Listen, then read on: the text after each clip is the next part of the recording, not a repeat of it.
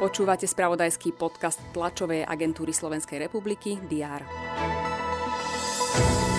Podnikateľa Norberta B., ktorý okrem iného figuruje v kauze dobytkár, zadržal vyšetrovateľ Národnej kriminálnej agentúry po tom, čo ho vo štvrtok prepustili z väzby na slobodu. Rezort financií posúva posledný termín registrácie seniorov vo veku 60 plus na odmenu za očkovanie. Európska únia predložila hospodárske sankcie proti Rusku o ďalších 6 mesiacov.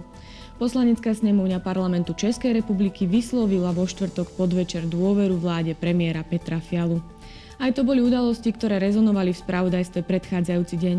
Je piatok 14. januára a pripravený je opäť prehľad očakávaných udalostí. Vítajte pri jeho sledovaní. Kúpele sliač by sa mohli dočkať obnovy. Minister hospodárstva Richard Sulík bude spolu s riaditeľom spoločnosti Kúpele sliač Martinom Beňuchom informovať o vyhlásení architektonickej súťaže.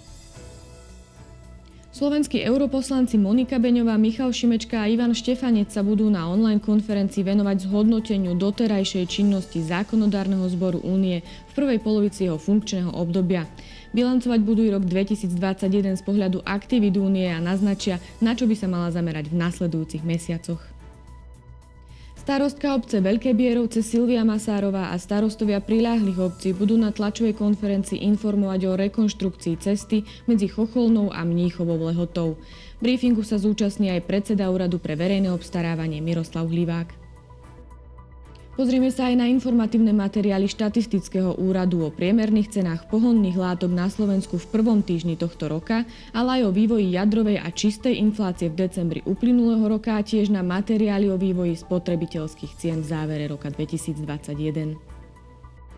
Očakávajú sa konečné výsledky Rally Dakar. Sledovať budeme aj pokračujúci africký pohár národov, ale aj biatlon či snowboarding.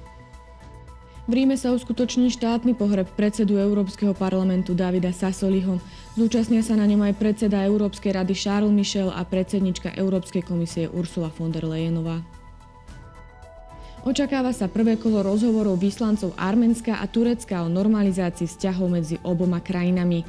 Dánsko si pripomína 50. výročie nástupu kráľovnej Margarety II. na trón.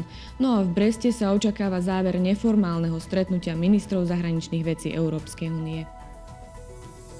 Pred nami je prevažne polooblačný deň. Teploty sa majú pohybovať od 3 do 8 stupňov Celzia. Aktuálne informácie vám počas dňa prinesieme v spravodajstve TASR a na portáli teraz.sk. Prajem pekný deň.